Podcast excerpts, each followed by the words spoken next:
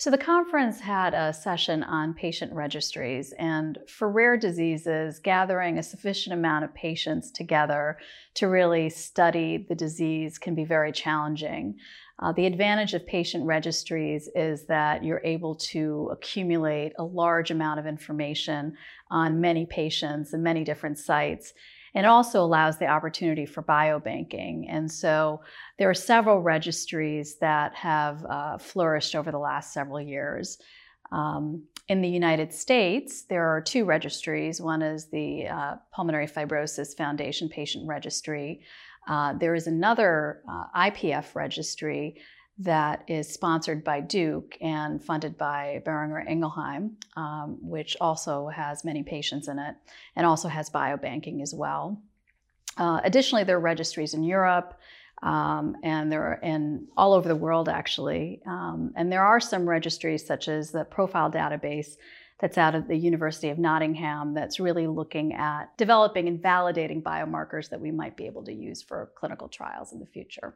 So I think through the many sessions that I did attend, um, we began to realize how very important it is to have our patients uh, not only involved for themselves, but to become part of these registries, which are uh, connected nationally and globally.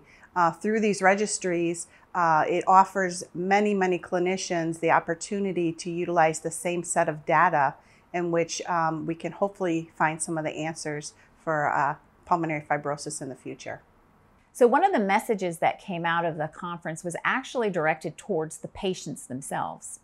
So, we know that IPF and several of the other fibrotic interstitial lung diseases are considered rare diseases by the NIH. That means that not that many people in the in the U.S. has these diseases, even though um, older individuals tend to get IPF, and it could be more common in older individuals.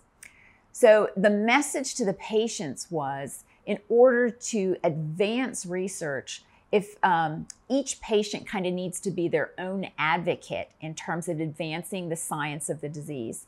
And ways that the, patient engagement are not just in participation in clinical trials, but also participation in registries and clinical studies where the patient's health is tracked over a number of months or years. And there's a number of registries that are in existence, both ones that are directed to certain research questions, but also those directed specifically for the disease. And so that was one of the messages that I thought was important for the patients to hear um, that mirrored um, what physicians and researchers need in order to advance study of this disease.